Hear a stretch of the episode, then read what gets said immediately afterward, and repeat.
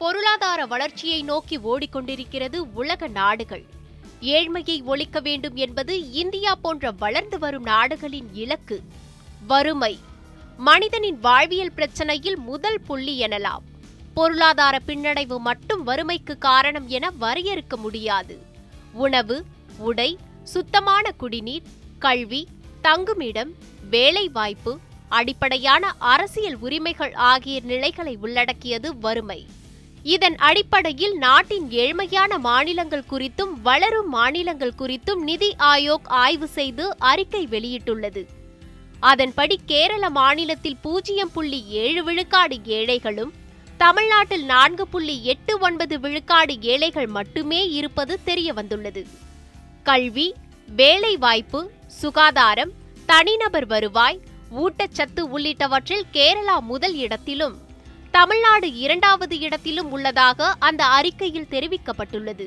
அதே நேரம் வறுமை அதிகமுள்ள மாநிலங்களின் பட்டியலில் பீகார் ஐம்பத்து ஒன்று புள்ளி ஒன்பது ஒன்று விழுக்காடு பெற்று முதலிடத்திலும் ஜார்க்கண்ட் நாற்பத்தி இரண்டு புள்ளி ஒன்று ஆறு விழுக்காடு பெற்று இரண்டாம் இடத்திலும் உத்தரப்பிரதேசம் முப்பத்தி ஏழு புள்ளி ஏழு ஒன்பது விழுக்காடு பெற்று மூன்றாவது இடத்திலும் உள்ளது.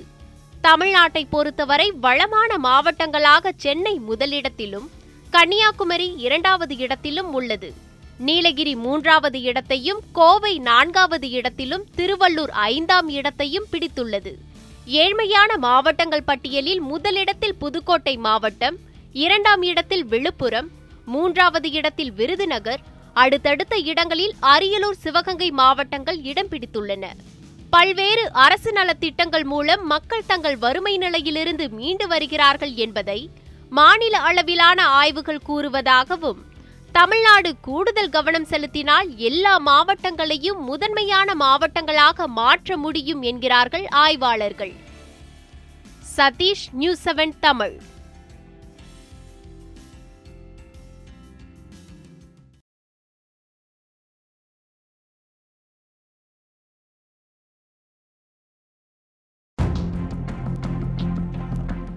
தூத்துக்குடி மாவட்டம் சாயர்புரம் நடுவக்குறிச்சியை சேர்ந்தவர் சதீஷ். கூலி வேலை செய்து வந்த இவர் பதினேழு வயது சிறுமி ஒருவரை நீண்ட நாட்களாக பின்தொடர்ந்து பேசி வந்ததாக கூறப்படுகிறது.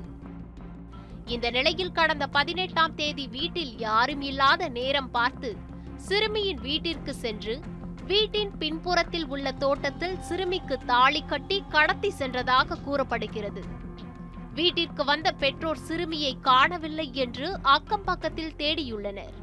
எங்கும் கிடைக்காததால் அச்சமடைந்த பெற்றோர் ஸ்ரீவைகுண்டம் அனைத்து மகளிர் காவல் நிலையத்தில் புகார் அளித்துள்ளனர். புகாரின் அடிப்படையில் காவல்துறையினர் நடத்திய விசாரணையில் இருபத்து ஐந்து வயதான சதீஷ் என்பவர் சிறுமியை திருமணம் செய்து கடத்தி சென்றது தெரிய வந்தது சதீஷை தேடிய காவல்துறையினர் செவத்தையாபுரம் பேருந்து நிலையத்தில் இருந்த அவரை சுற்றி வளைத்து கைது செய்து காவல் நிலையம் அழைத்து வந்தனர். தொடர் விசாரணைக்கு பிறகு காவல்துறையினர் சிறுமியை மீட்டதுடன் போக்சோ சட்டத்தின் கீழ் வழக்கு பதிவு செய்து சதீஷை சிறையில் அடைத்தனர். துரித நடவடிக்கை மூலம் ஒரே நாளில் சிறுமியை மீட்டு பெற்றோரிடம் ஒப்படைத்த காவல்துறையினருக்கு பொதுமக்கள் உட்பட பலரும் பாராட்டு தெரிவித்தனர். ஸ்ரீவைகுண்டத்திலிருந்து செய்தியாளர் சுடலைமணி செல்வன் நியூஸ் செவன் தமிழ்.